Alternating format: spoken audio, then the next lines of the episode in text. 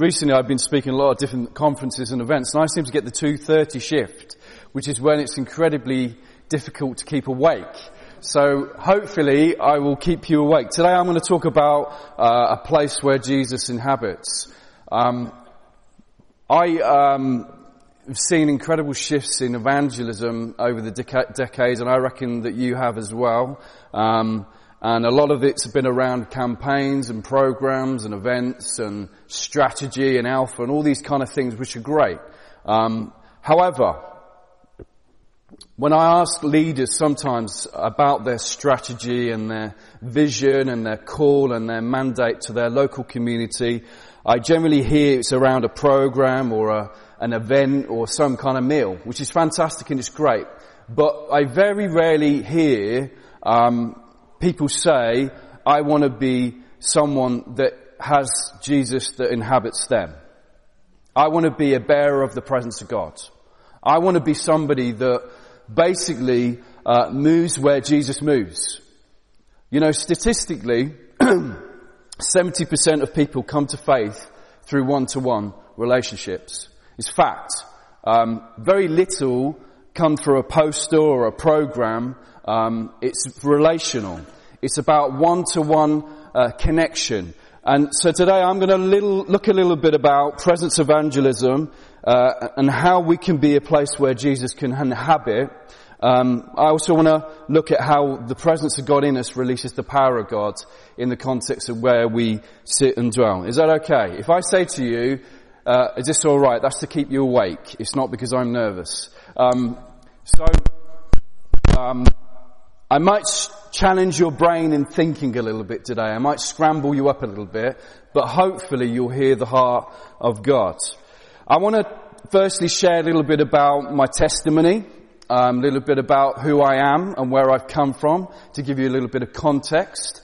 Um, but I also want to come from a, a, scripture, and you know it very well, not as a theological uh, seminar, but more something I want to impart to you uh, through some of the journey that I've been in. And it's in Isaiah 6, and you know it very, very well. And it says this, in the year that King Uzziah died, I saw the Lord high and exalted, uh, seated on a throne, and the train of his robe filled the temple. And above him were seraphims, each with six wings. With two wings they covered their faces, with two they covered their feet, and with two they were flying.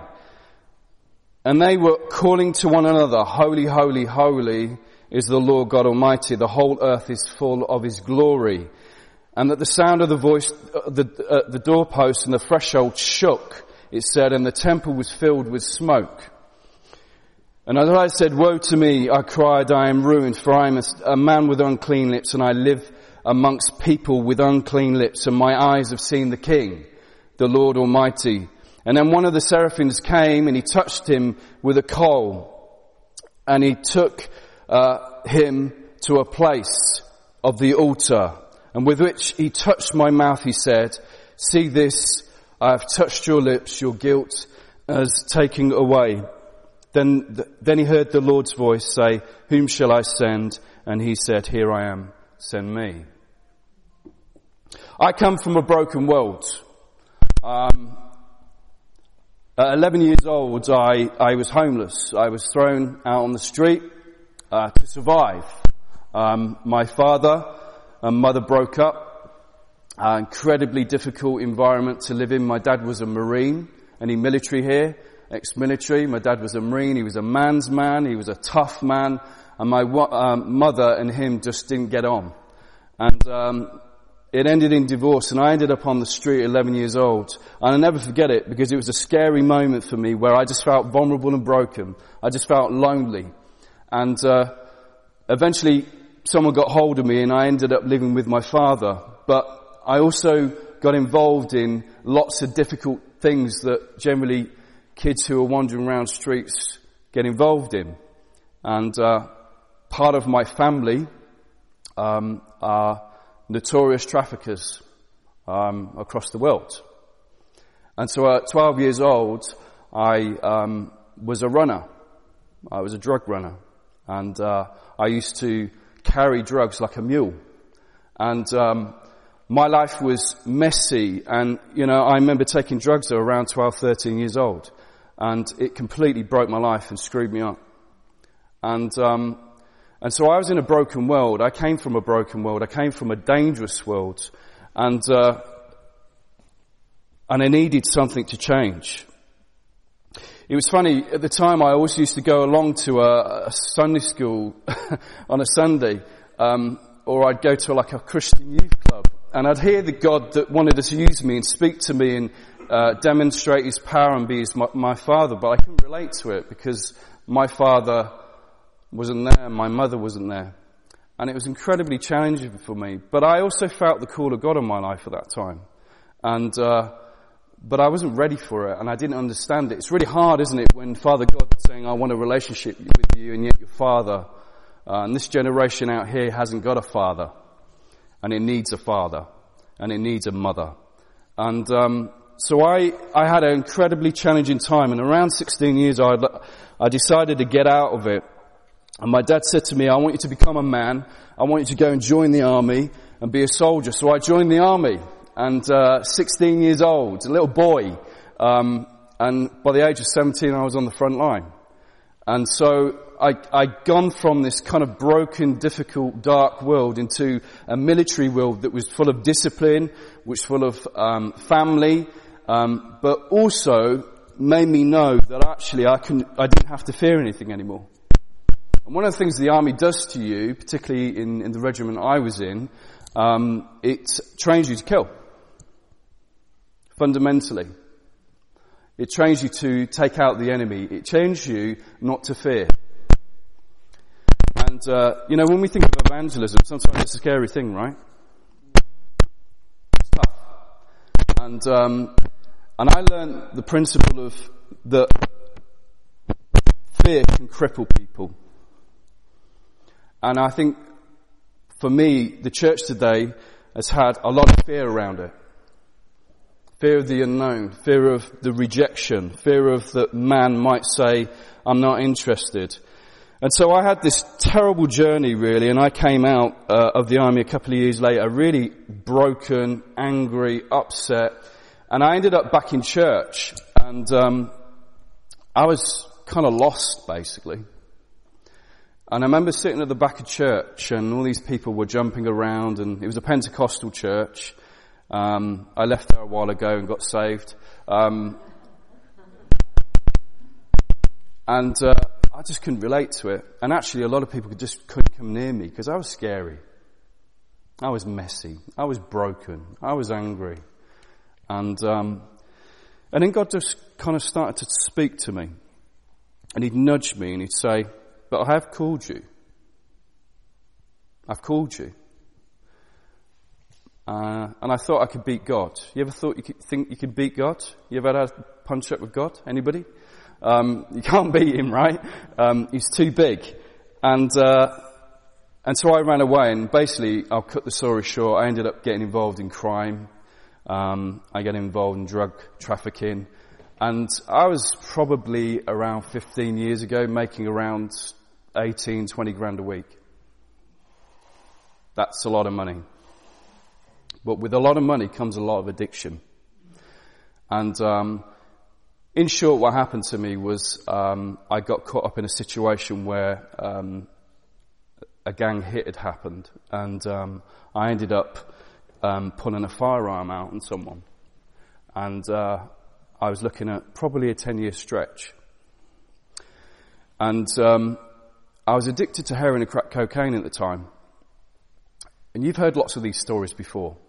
Um, but I also knew in the midst of this chaos and brokenness and difficulty, God was there. And um, it was a crazy story because what I'd done was I'd actually used my old pastor's son as a getaway driver. And there's a book about it. But what, what, happened in the end was that the firearms uh, response unit turned up at his house, ready to shoot me. And they said to him, do you know Danny Doran Smith? And he said, I, I think so. Um, anyway, I ended up going to uh, a cell. They arrested me and an incredible thing happened. Just before I was going to be sentenced, um, the pastor of the church David turned up.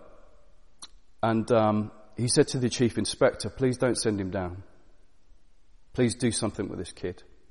Now you've got to understand, he's took a risk here. I've caused chaos in his home, right? I've destroyed some of what his sanctuary is. But he stuck his neck on the line. If we're going to minister in a broken world, we're going to have to stick our neck on the line for messy people, okay? So he took a risk on Danny Doran Smith. And it took him five years with me. And um, in short, there were conditions put on me.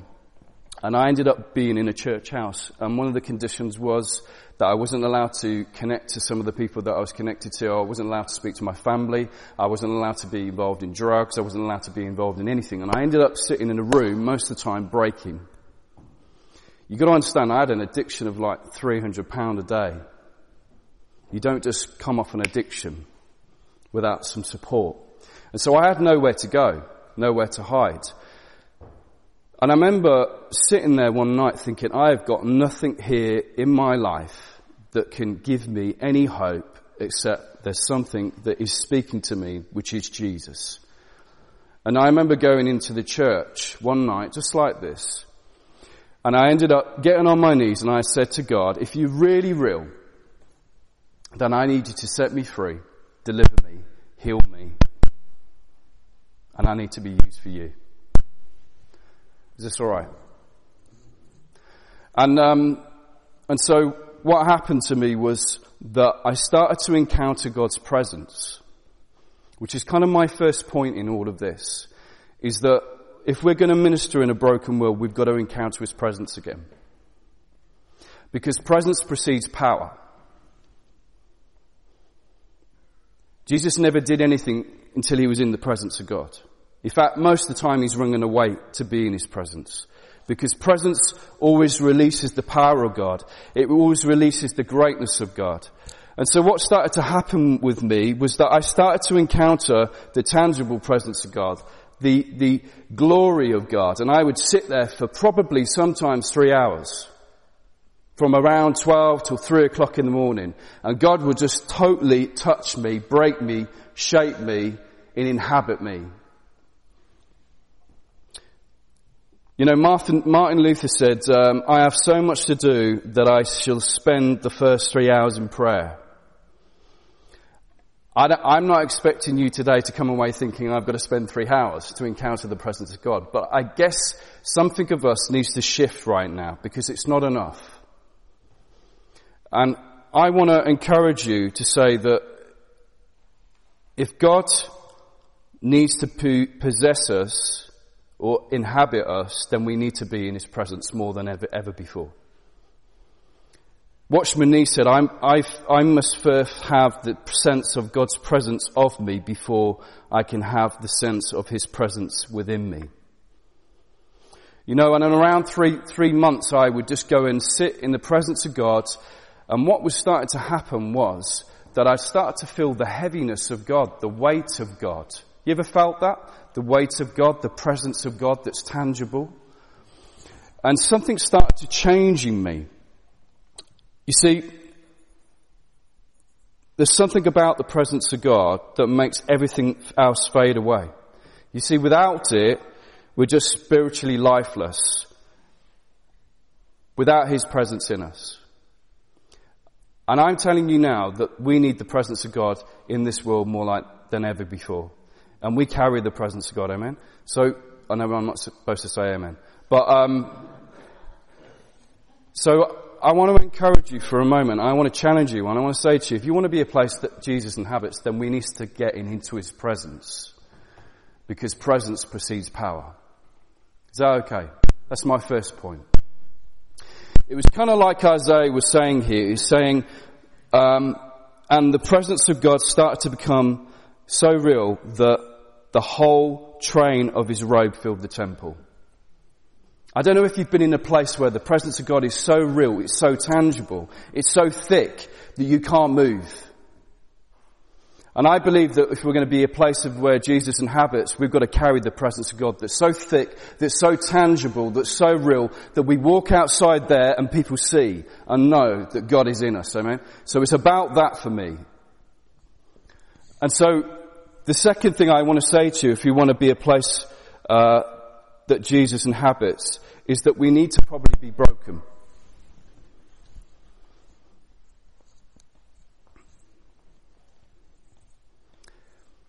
Around this time of me um, just contending for the presence of God, my sister died. My sister, who was 27 years old, um, she died, and it was an incredibly challenging time for me because I felt like I was getting sorted, and then all of a sudden, something that was so precious to me was taken away. You ever felt like that? where you feel like you're getting close to God, but God seems to have taken something precious away from you. And it was an incredible time, but um, it was also a very difficult time. It was also a very, very broken time.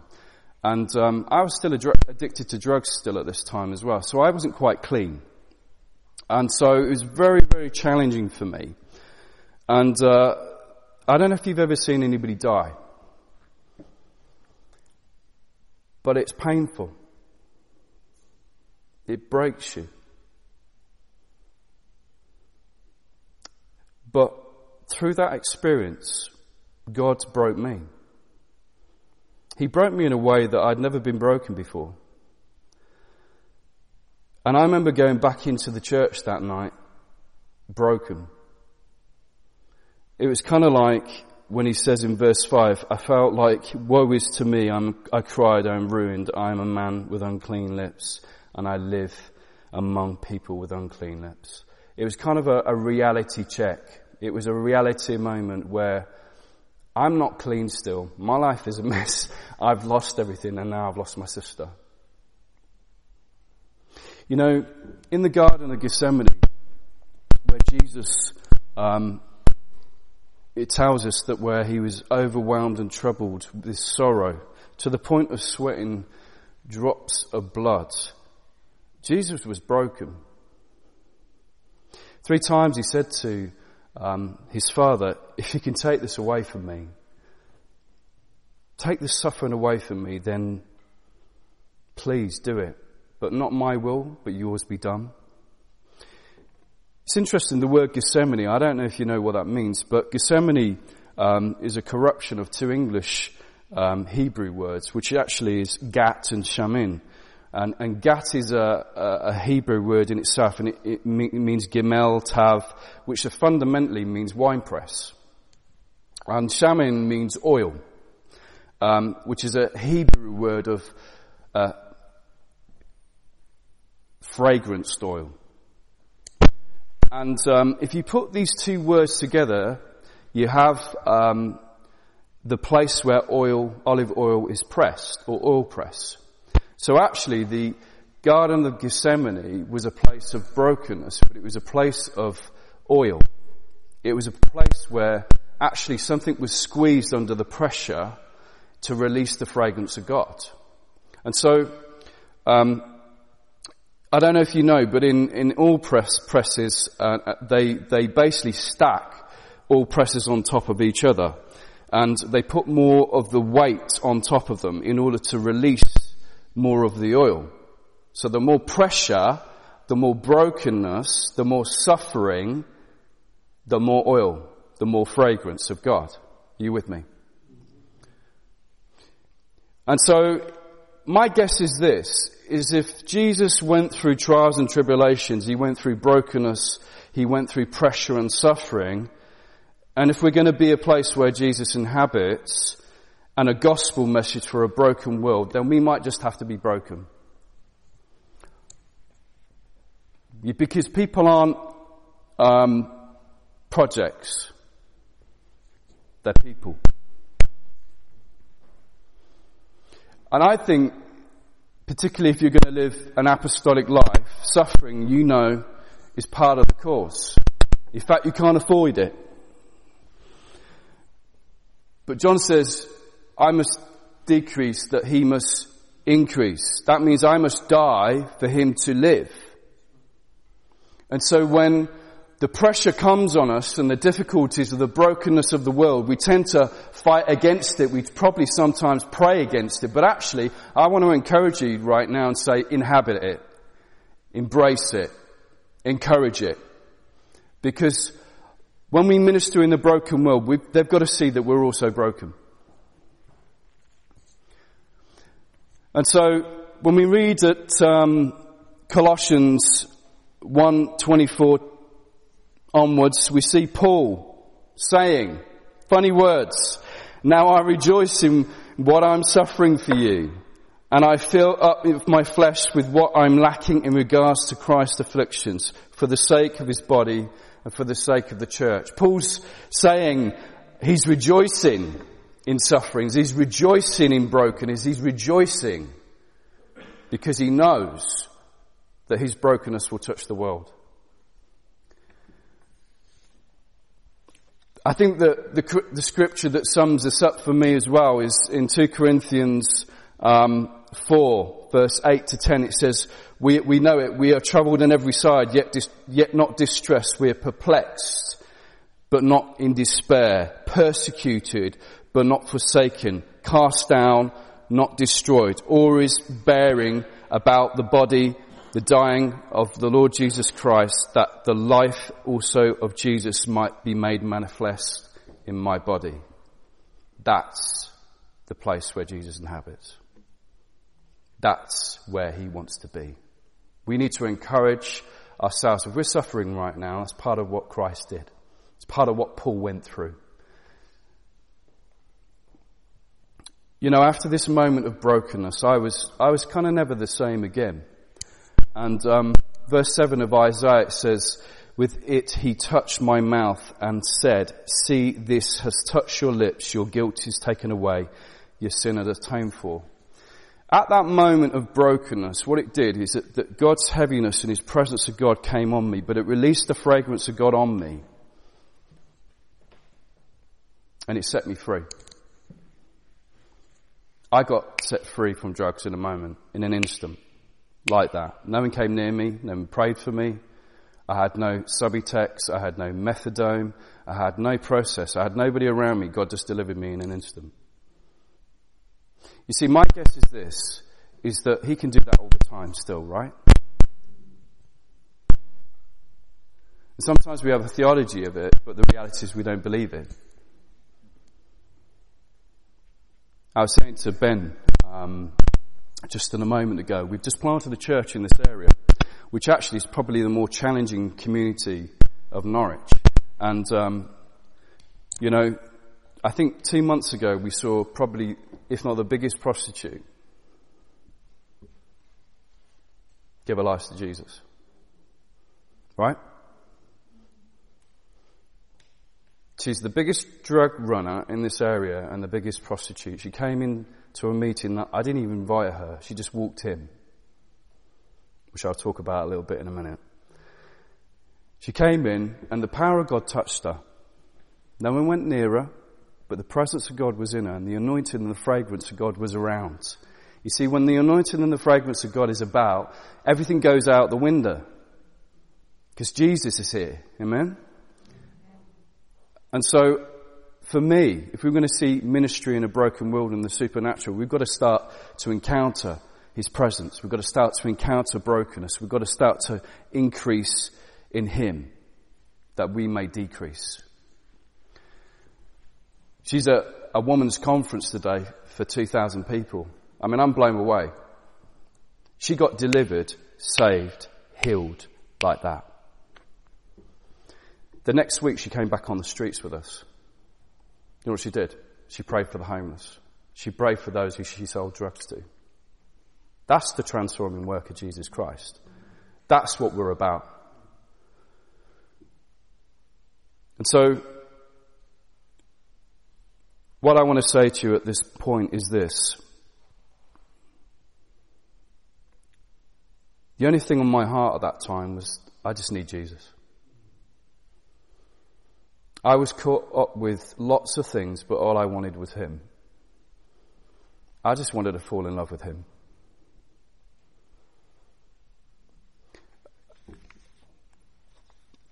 my next point really is this.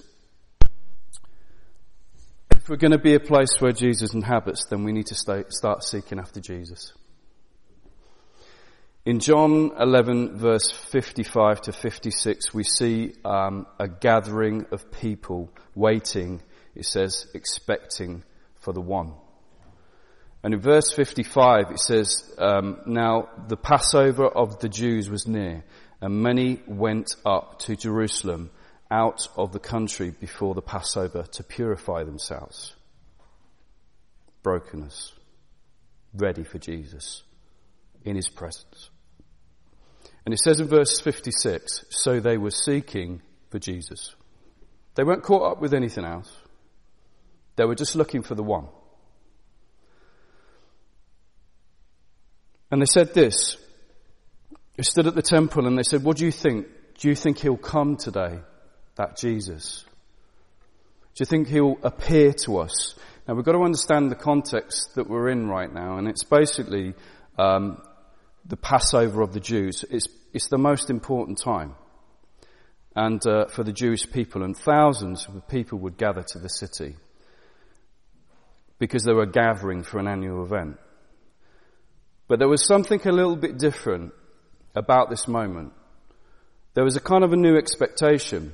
There was a new desire because they'd heard about this Jesus. And they started to get hungry for him. They started to look for him. You know, there was an atmosphere of, well, he's claiming to be the one and the Messiah, but is he really? So the only way I'm going to actually find out is that if, if I actually go and find out if he is. That means I have to get up and go and see where he is.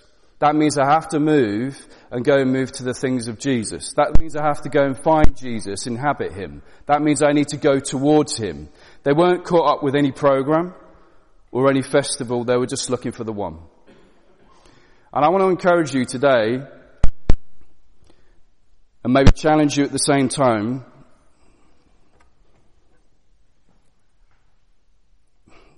Have we stopped looking for Jesus? Have we? We're all guilty, right? I'm a busy person. Yeah?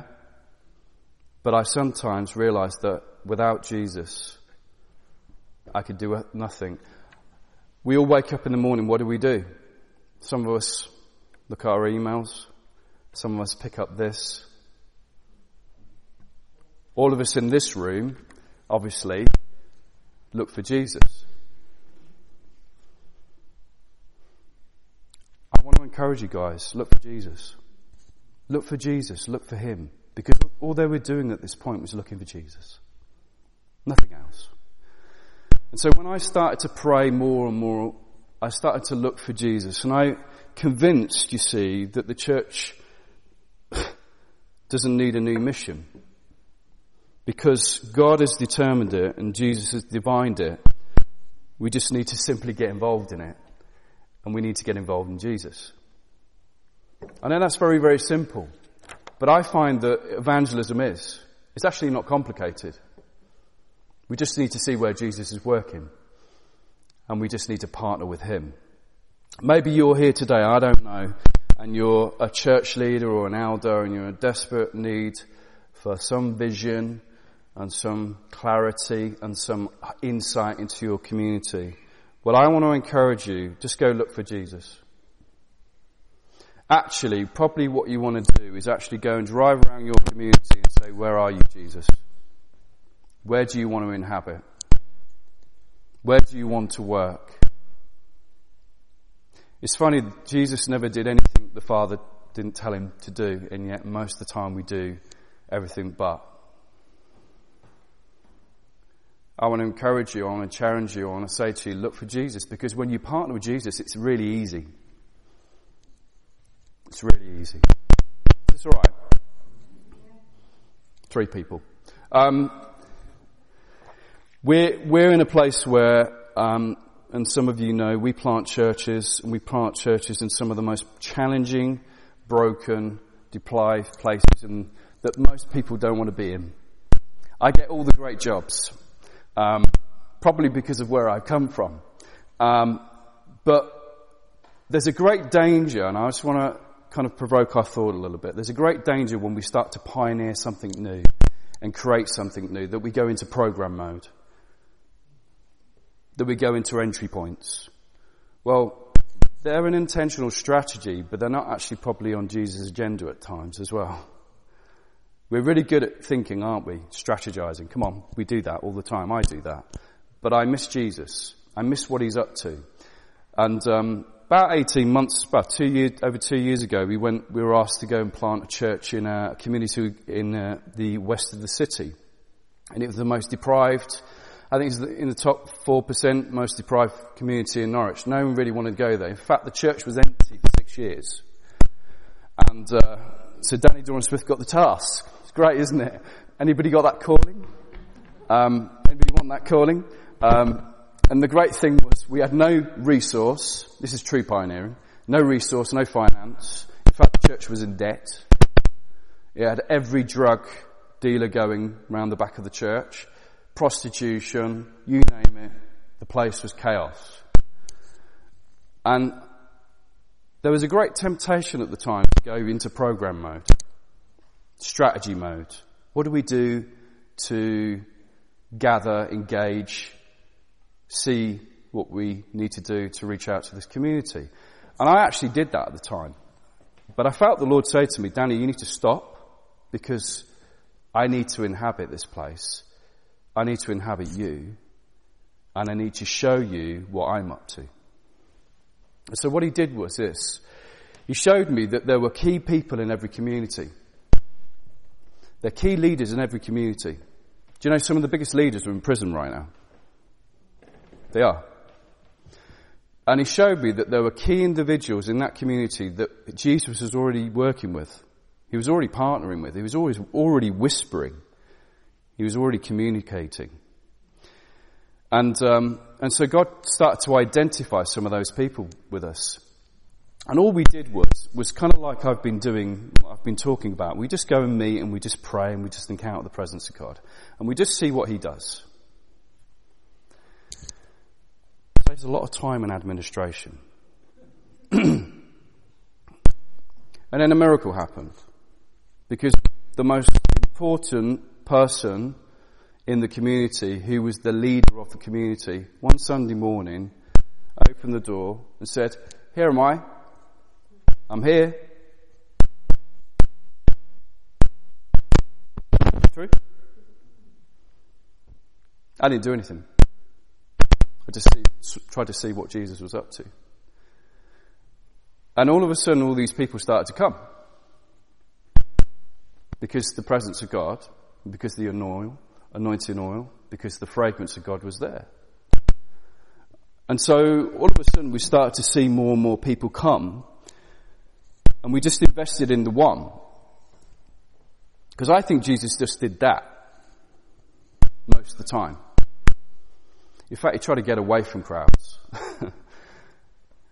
and all of a sudden we started to see more and more people come. We did a, we did a Sunday morning thing where we thought, oh, we'll just kind of do a thing for mums on a Sunday morning. 70 mums just turned up. In fact, I mean, you know, I've got some strategists here and planners and they love to go into that mood and I say, hang on a minute, let's go into what Jesus wants to do. And, uh, Pentecost Sunday, blessed some of my team, they went into program mode. I went, whoa, whoa, whoa, whoa, whoa. Wait. 230 people turned up. Do you understand what I'm saying here? If we let Jesus build, build and do what he wants to do, then it makes our lives a little bit easier.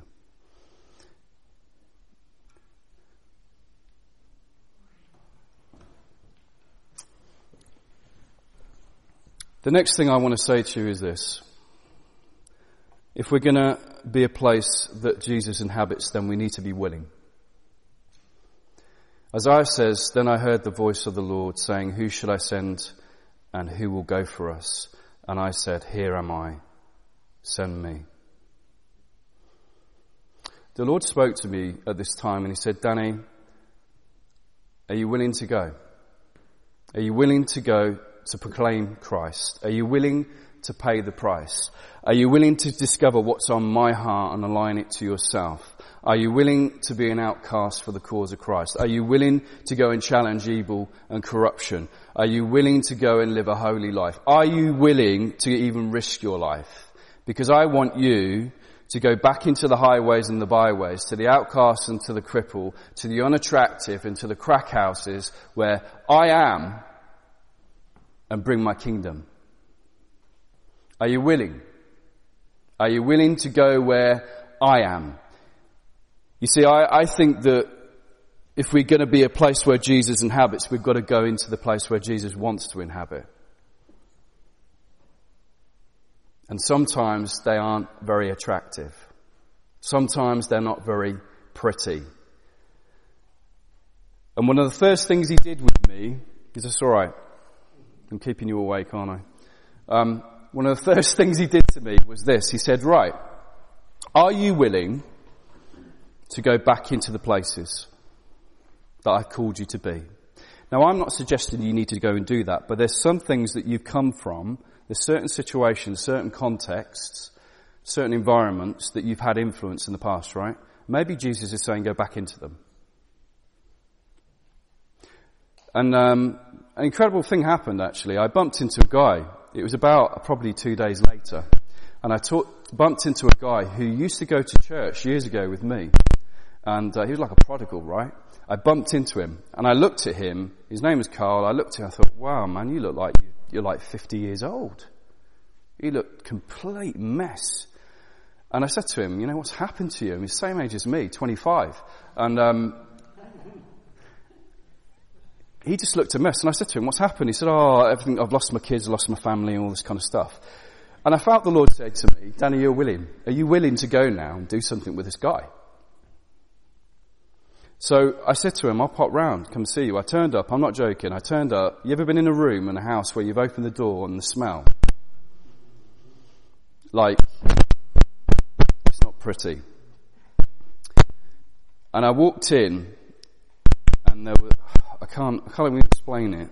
The, it was like this thick, nasty, heavy smell. And I looked, and there was a dog in the corner shaking and all its hair had been eaten away by fleas. I looked at the floor, there, were dog, there was dog mess everywhere. God said to me, you willing then? You willing to go where I've called you to go? To a broken world? You willing to do it? Now, most of us would have said, um, yeah, great. Um, it's been really lovely to meet with you. Um, perhaps come to church next week. No, actually go into the house, Danny. Go into the house and go and clean it up. In fact, go and do it now. And so I'm in this house and there's mess everywhere and it's incredibly difficult and it's dark and this guy's basically an addict. I, I didn't realize, but he was a, he was on crack at the time and he was an alcoholic. I soon started to realize when one of the local drug dealers that I knew turned up at the back door re- ready for his money. And he looked at me and he knew who I was. And he went, I didn't know that I'd, you know, kind of transfer to the other side now. Um, and, uh, and Jesus just said to me, are you willing to get involved? And so basically what I did was I cleaned the whole house up. And I didn't go back and tell the church. I just cleaned the house up and I just got involved in this guy. And then I went back to the church and I said to them, this guy's in a mess. Can we do anything about it? Um, and they said, yeah, we'll pray for him.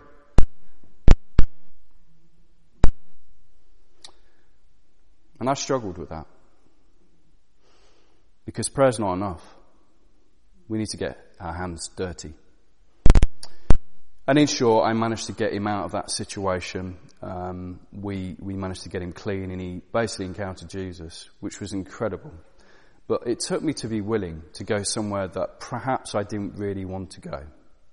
So I suggest to you, if we're going to move in the miraculous and we're going to minister in a broken world, then we need to be in the places where He's calling us to be.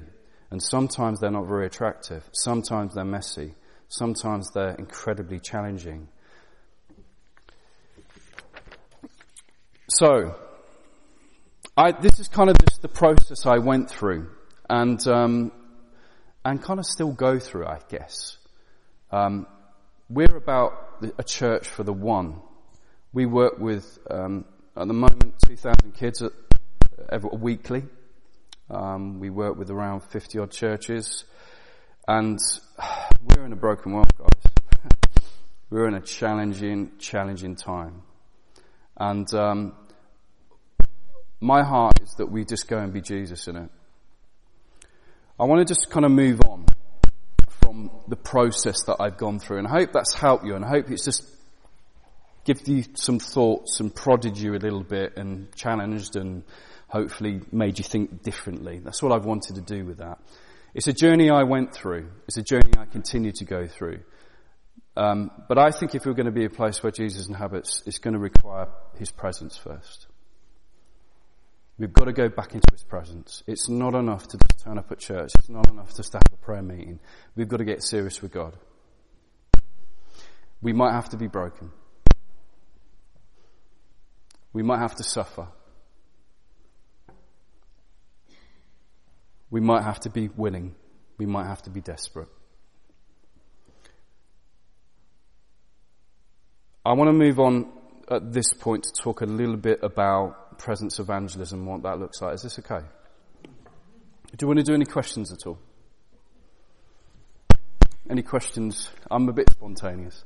Any questions on any of that? Fantastic. So when you started in the, in the church, Mm. um, how did people know? You said that people just turned up. I'm going to talk about that now. okay, great. um, well, I think for me, I do lots of programs and events and, and strategy, but presence evangelism is the most effective. Personally. Um, so I, I'll talk about what happened basically. Um, if you turn to, and I titled this part, Listen to the Spirit, Listen to the Streets. Um, if we turn to Acts 10 verse 9 to 21, and I think this is kind of the context in which I want to talk about presence evangelism.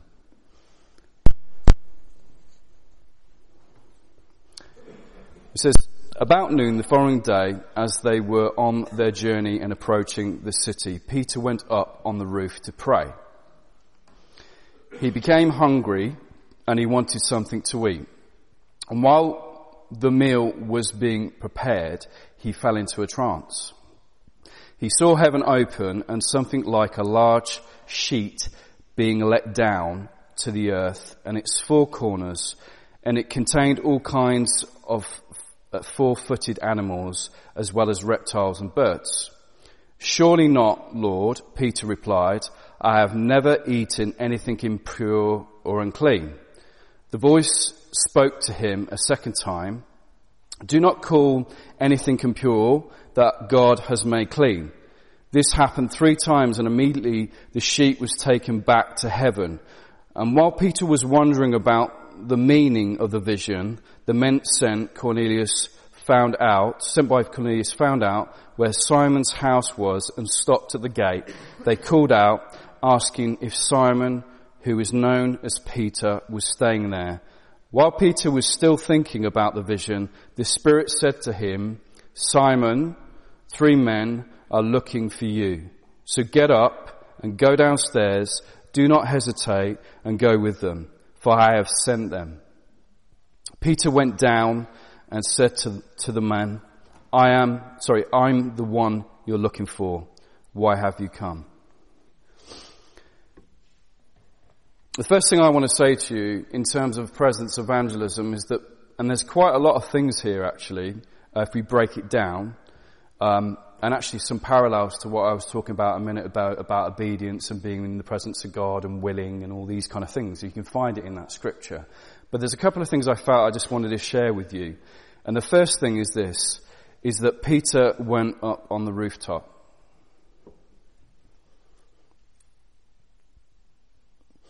You know, Peter was up on the rooftop, um, and back in that context, they would have gone on the rooftop because it would have been like an extra room. It would have been a room that was away from the house. Um, it would have been a place where basically you don't get disturbed. And um, I've got three children. Um, one that's placed for Norwich City, terrible team. Um, but um, I know even just before I came, my girls are having a um, prophetic moment, um, and they are loving to irritate them, each other in their gifting and anointing. I have the fivefold in my my whole family. Um, so I have the the prophet and the teacher, and I have the pastor, who's my son. He's 15. He tries to mediate uh, between those two, and um, it's very hard at times to go and find a rooftop, and um, incredibly challenging to find some space. Amen? Is that right? Come on. it's, it's, it's, challenging. Um, my wife works full time in ministry. Um, she leads a homeless charity. I work full time in ministry. I lead a youth charity and then I plant churches in my part time. And then I lead an executive of the city in my part time. And I have three kids and my daughter plays for Norwich City. It's ridiculous, right? So I haven't got time. But I have. If I make it. And so, I'm going to answer your question, don't worry. Um, rooftops are really important because we know that many times Jesus went away fundamentally just to get back into the presence of God. Because he knew the more in his presence and the more of his fragrance, the more people would be drawn to him. That's presence evangelism. And so I used to go into the church, as I said, for three hours a night,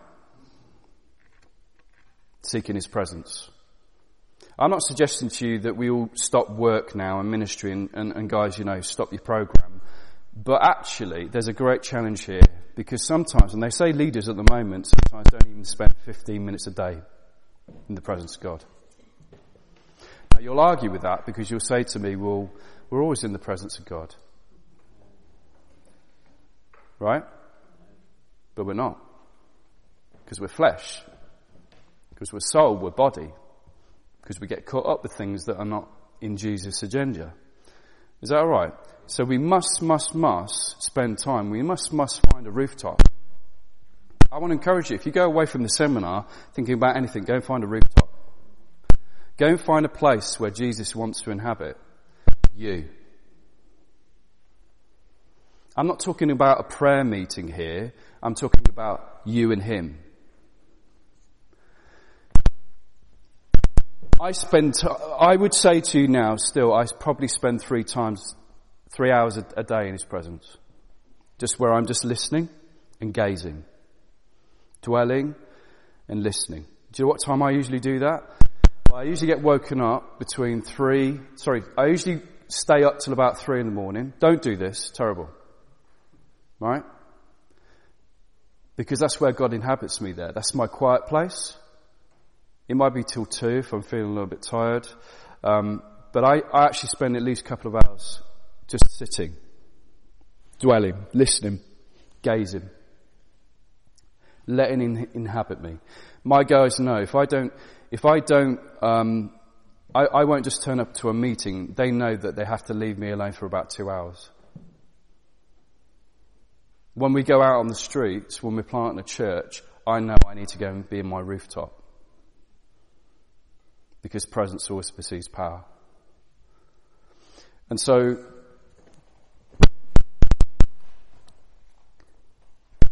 I hope I haven't offended you. I don't know what your rooftop is right now. It might be 15 minutes, it might be 10, it might be 3, it might be half an hour, but go and find a rooftop. You might not even have one. You need to go and find one. So, the funny thing here is, and it's quite an interesting thing, is that, and it's the first thing we see in this, this scripture, is that um, while the friends of Cornelius were still on the way to Joppa, Peter was where? Well, he was on the rooftop. And so when we're thinking about presence evangelism, um, then we need to go and make prayer our priority. and prayer that is not just talking, it's listening. Um, James O. Fraser, a missionary to the Lizi, Lisu tribe folk in China, um, after seven fruitless years, you ever had any fruitless years? After seven fruitless years, um, he actually com- contemplated suicide at this time.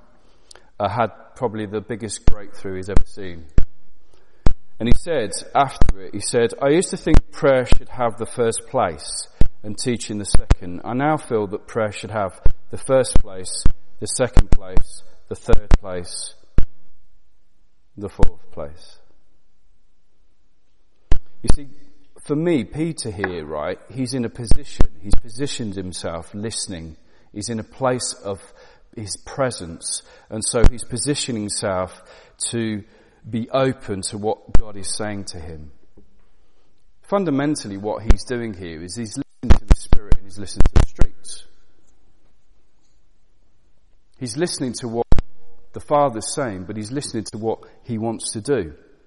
And so God's plan was to put Cornelius and Peter together uh, so that the gospel, you know, would be spread. What's fascinating about this is that we've got two separate situations, circumstances. In fact, we've got two different people in two different cities. And yet, God has orchestrated something here that would have such a huge impact. Did Peter put a banner out? Did he put a program in? Did he put a Facebook on? Uh, did he put something on Twitter? Did he um, fly the community? No. He just got on the rooftop and listened to the Spirit. And so I guess one of the things I would say to you in the context of um, presence evangelism is that we need to listen to the Spirit and we need to listen to the street. We need to listen to what God is up to because what God wants to do, I think more than ever, is what I would call a divine appointment and a redemptive setup. You see, Peter hears it's a divine appointment. It's a redemptive setup. How is it that, that, that God's speaking to one guy over here and he's speaking to the same, another guy over here and all of a sudden the timing is what? So perfect they encounter each other and then everything goes out the window. That's presence evangelism part of it. I think that's the supernatural. I think that's signs, wonders, and miracles. I think that is what's on God's agenda right now. And so, the problem with us is that in our prayer, I guess, in our thoughts, we tend to talk. We don't listen.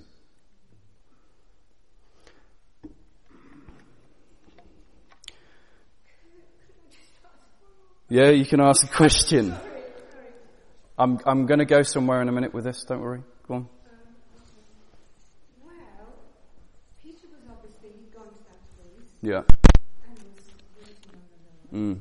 But we also know that Cornelius was a godly man who prayed all the time. Yeah.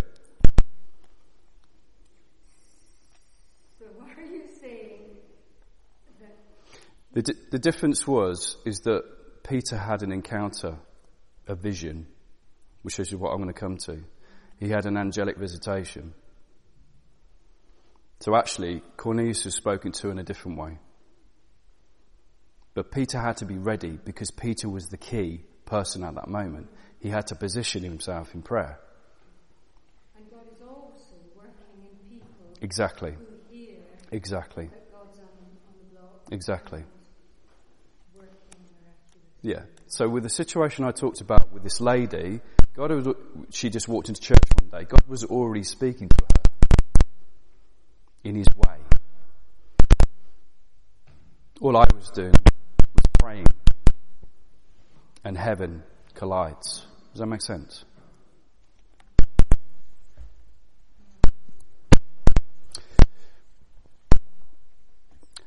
The first encounter I had, I'll tell you about the first encounter I had about presence evangelism.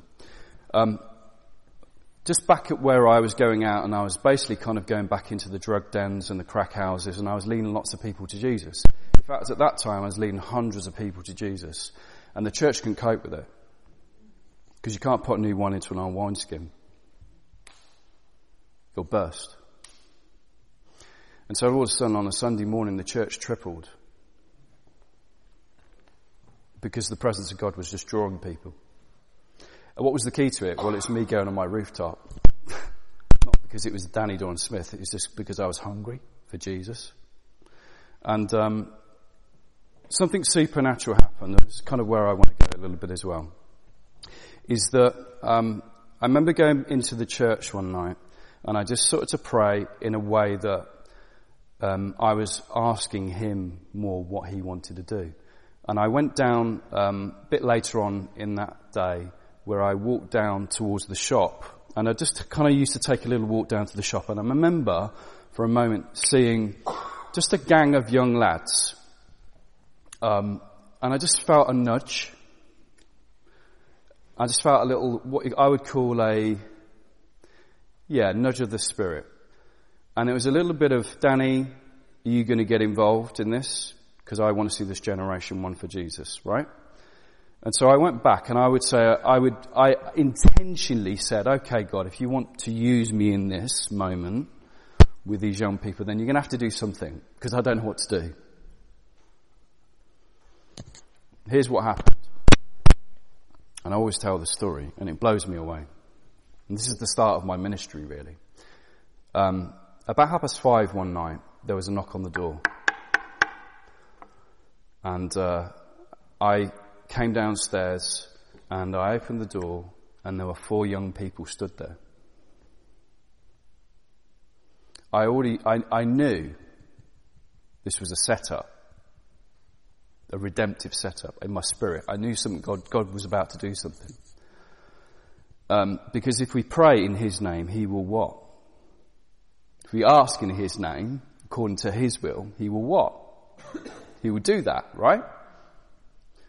And um, they said to me, they said, there was the vicar here. And I laugh now because I'm a pioneer minister in the Church of England, which is funny. Um, and I said to them, no, he's not. Um, but naturally what we do at that point is say, come back tomorrow. Um, but I knew God was trying to do something here.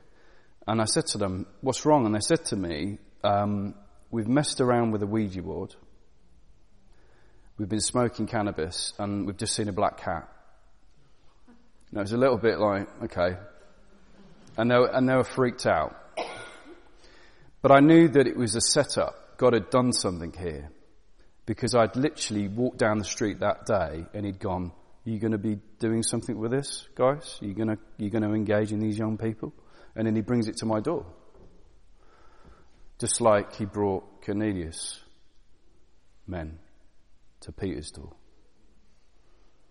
And I just had these young men in, and I basically broke all the rules of youth work, and uh, I let them eat me out of house and home, and I led every one of them to Jesus that night.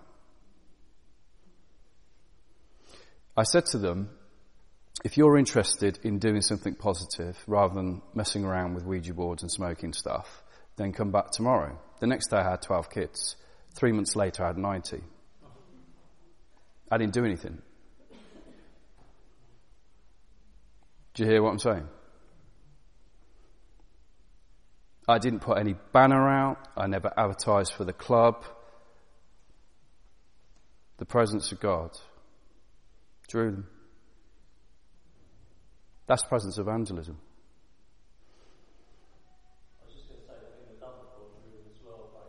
Hundred percent.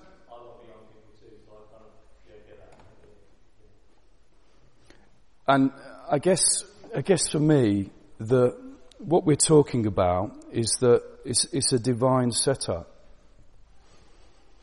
Yes, I know that he was talking to Cornelius, but he's also talking to people out here.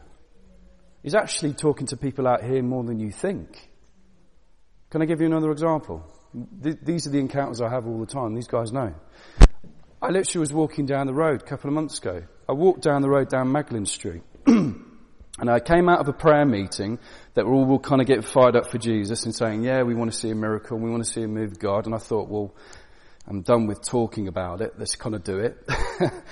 and I remember walking down the road and I, I saw this woman with these two people.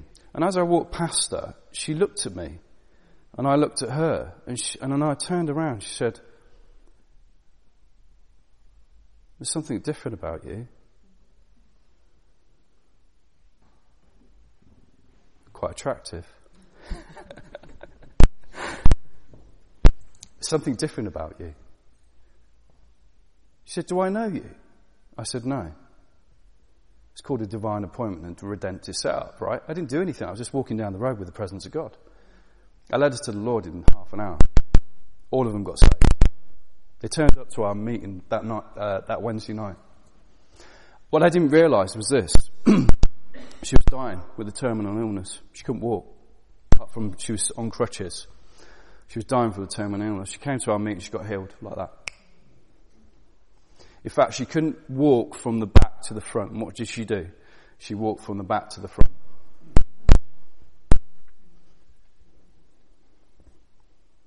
So, that's the miraculous, right? That's the supernatural. But that's because Jesus inhabits me.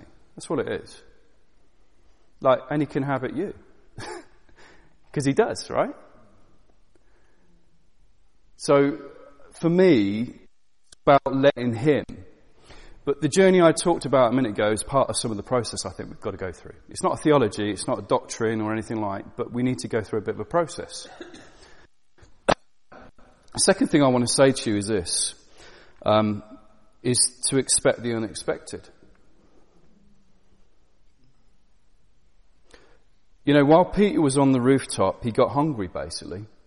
Uh, the Jews only ate two meals a day. It's quite interesting uh, at the point of history, and uh, one of them was around the time where he was on the rooftop, and actually that's why he was hungry, because he wanted food. But something strange happened to him, which I think probably this might answer your, some of your questions. Because Peter fell in a trance. Now, we're not going to go off some dodgy theology here, okay? Um, we're just not going there, alright? So you can relax. Um, but actually, the word trance in the Greek is called ecstasis, which means a separate state of mind. And so what it, that means is that it's described as a supernatural event, just like Peter had. What is it? Well, this is what it is. It's a paradigm shift in our thinking. Because we're conditioned. Because we're all information based, but we're not revelational based at times. And so, I think what happened in this context is that Peter had a shift in his thinking. He had a paradigm shift. Because you and I know that we walk down every, uh, the road every day and we go to conferences like this and we hear lots of stories and we go, wow, isn't that amazing? But what about us? What about now? What about me? Don't you get fed up a bit, the lack of power in your life? Don't you? Well, I want to encourage you. You've got all the power you need. You just need to have a shift in your thinking. We, um, we are just seeing at the moment miracles. Miracles, signs, wonders. But I think it's because we've had to have a bit of a shift in our thinking. One of my biggest um, problems at the moment, I think, particularly in this generation of young people, is uh, can I go off on a tangent with my youth thing for a minute? Is that alright? Because it's really important. This, this generation is a hedonistic, humanistic, let me tell you, spiritual, generation. They want the supernatural. And the church needs to stand up and be that. Do you know in uh, 1990 there were 1.1 million um, young people between age of 12 to 16 that attended church on a Sunday. Do you know how much within, I think it was within a period of um, 20 years, do you know how much that's gone down? 370,000. It's gone down to that. We've got a problem, Houston. Hello? We've got a problem. I don't know how many young people, but I, I'm guessing already that you're not singing a move of God with young people right now.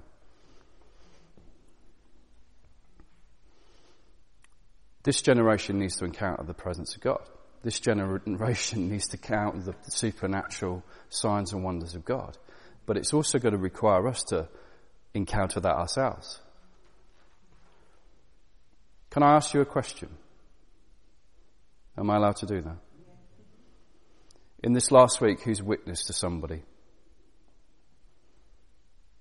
Okay. In this last week, who's led someone to Jesus?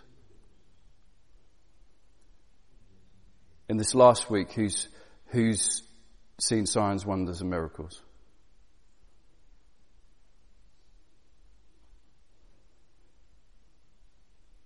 It's the norm.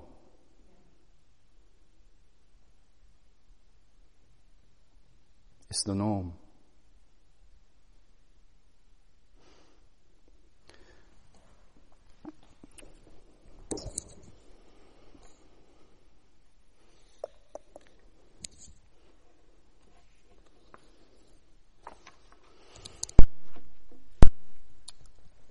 What time is it? Okay. Um, can we just pray for a bit? Is that all right? Can we just, would you mind standing with me? Is that all right?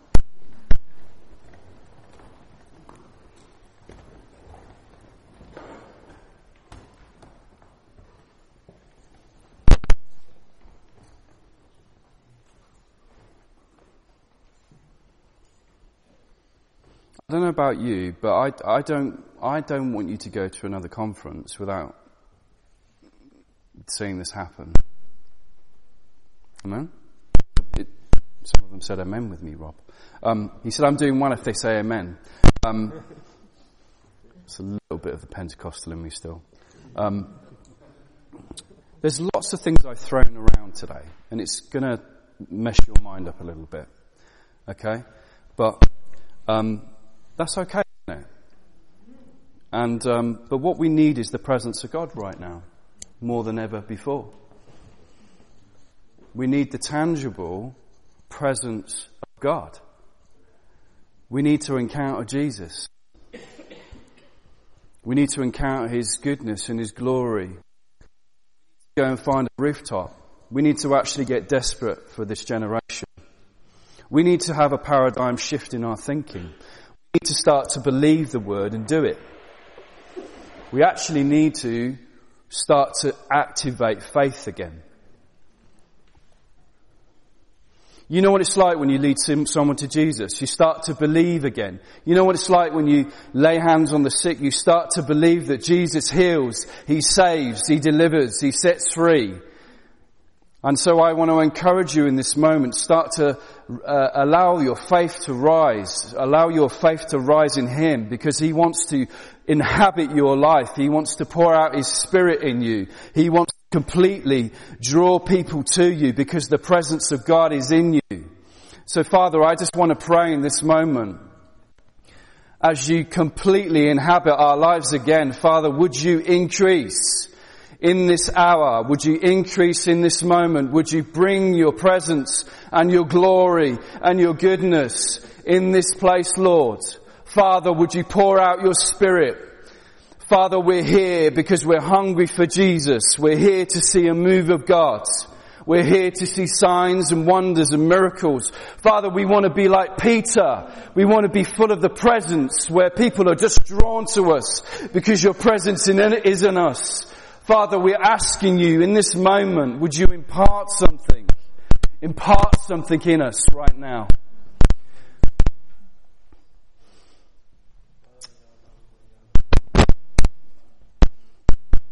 Do we speak in tongues here? Hallelujah. if you don't, it's okay.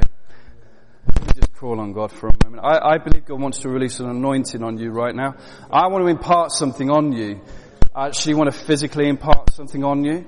I want to impart something on you of the presence of God, the tangible signs and wonders and miracles. Because let me tell you this, when you go back into your workplaces, when you go back into your schools, when you go back into your communities, you will see the presence of God transform people's lives. You will see the eyes open you will see the miraculous. You will see the prostitutes and the crack houses set free. Amen. We will see a generation of young people come to know Jesus because Jesus is in us, because His presence draws people. We will see that. So Father, we pray that faith will arise. It will arise in this moment. Rosso kobabarasi kere tiki baboro sondo bonde ekiki. Rasaka babamba bondo. Rolo bokumba rasaka rakanda bakiki. Rosso kukumba huku shikete. Rata babanda tiki hekindede. Rosso kukuku. Shame we haven't got worship. Rasaka bababa.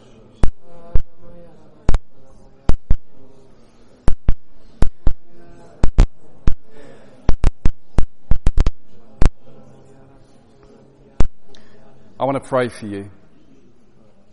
I want to impart something on you. Is that okay?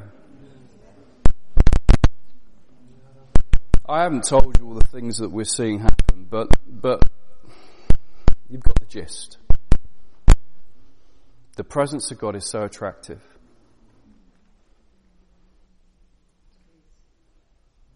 You are attractive. Say, I'm attractive. Speak life over yourselves. You're attractive. Because Jesus is in you.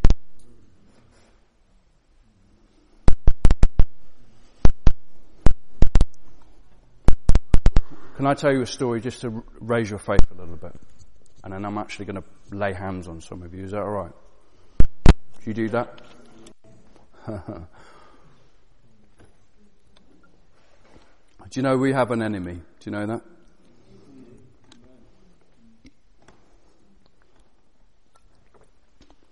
Just um, three weeks ago, um, a family came to us, and um, they've been around us for a little while.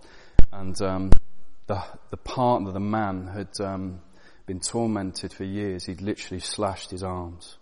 In fact, that it was so bad, um, he'd actually slashed his throat at times. True, demonic, dark, right? And um, his partner was absolutely tormented. The kids, I've never seen children like it in my life. They were absolutely tormented with something. And um, the little boy, particularly, he couldn't even look at me. He just couldn't look at me. I get that problem sometimes. Um, and uh, they'd said to us that they felt there's a problem in their house. Um, they didn't go into it, but I found out afterwards that both of their parents were mediums. And so what we were seeing here was we were seeing demonic powers and principalities tormenting this family. And um, so they shared with us, and um, the young lad hadn't slept in his bedroom for six years. Because every time he went to stay in his room, something threw, threw him out, physically threw him out of the room. So I said to them, I said, oh, what, what's happened in that room? She said, well, we, we've opened up a portal. They'd messed around with Ouija boards. They'd, they'd opened up a demonic portal. So I was like, okay. My guys are like, okay, are we actually going in there? Um, I said, yeah, because Jesus is in me, right? I don't need to fear anything. Remember? I knew this whole family was going to get set free. So we went into the place of just seeking his presence, getting, hearing him, listening to what he wanted to do. And uh, so we turned up three weeks ago. And it was interesting because as I walked into the house, something tried to jump on me. and it wasn't them. And uh, they said, I said to them, "Where's the room?" So I took five guys with us. Always take people with you. Don't do this on your own. So people get it really wrong. They get beaten up. Um, so I said, "Show us where the room is." So we, she said, "It's upstairs." So I went up and up and upstairs in the room, and as we all walked in, something tried to strangle all of us. Literally, tried to stop me breathing. It was serious. So I thought, okay, Houston, we have got a problem here. so I said to one of my guys, I said, worship. And I got Nikki, I said, just read the word to God. Just read the word God. And it shifted in a moment. This, I, I got this woman, right, who's been tormented for six years, right, and the husband. I said, right, I want you to go walk back into that room. They came up, and I'm not joking, the power of God hit them no one did anything. The power of God was so tangible, it hit them. They flew across the room. There was no one near them because the presence of God had appeared. That night, the young man came back. She said nothing to him. He went up into his room. She said, The monster's gone. That whole family is completely set free. But also that whole street set free.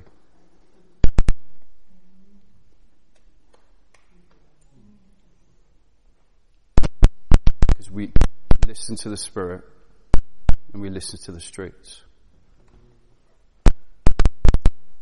We're seeing these things all the time. Do I know what I'm doing? Do you know why? Because I'm not actually thinking about it too much. I just know who I am.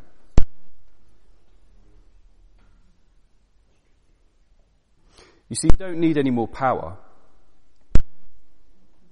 because Christ's power is in you. What you need is authority.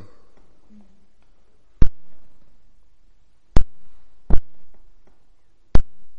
church needs authority in this moment. So I want to pray for that. Is that okay?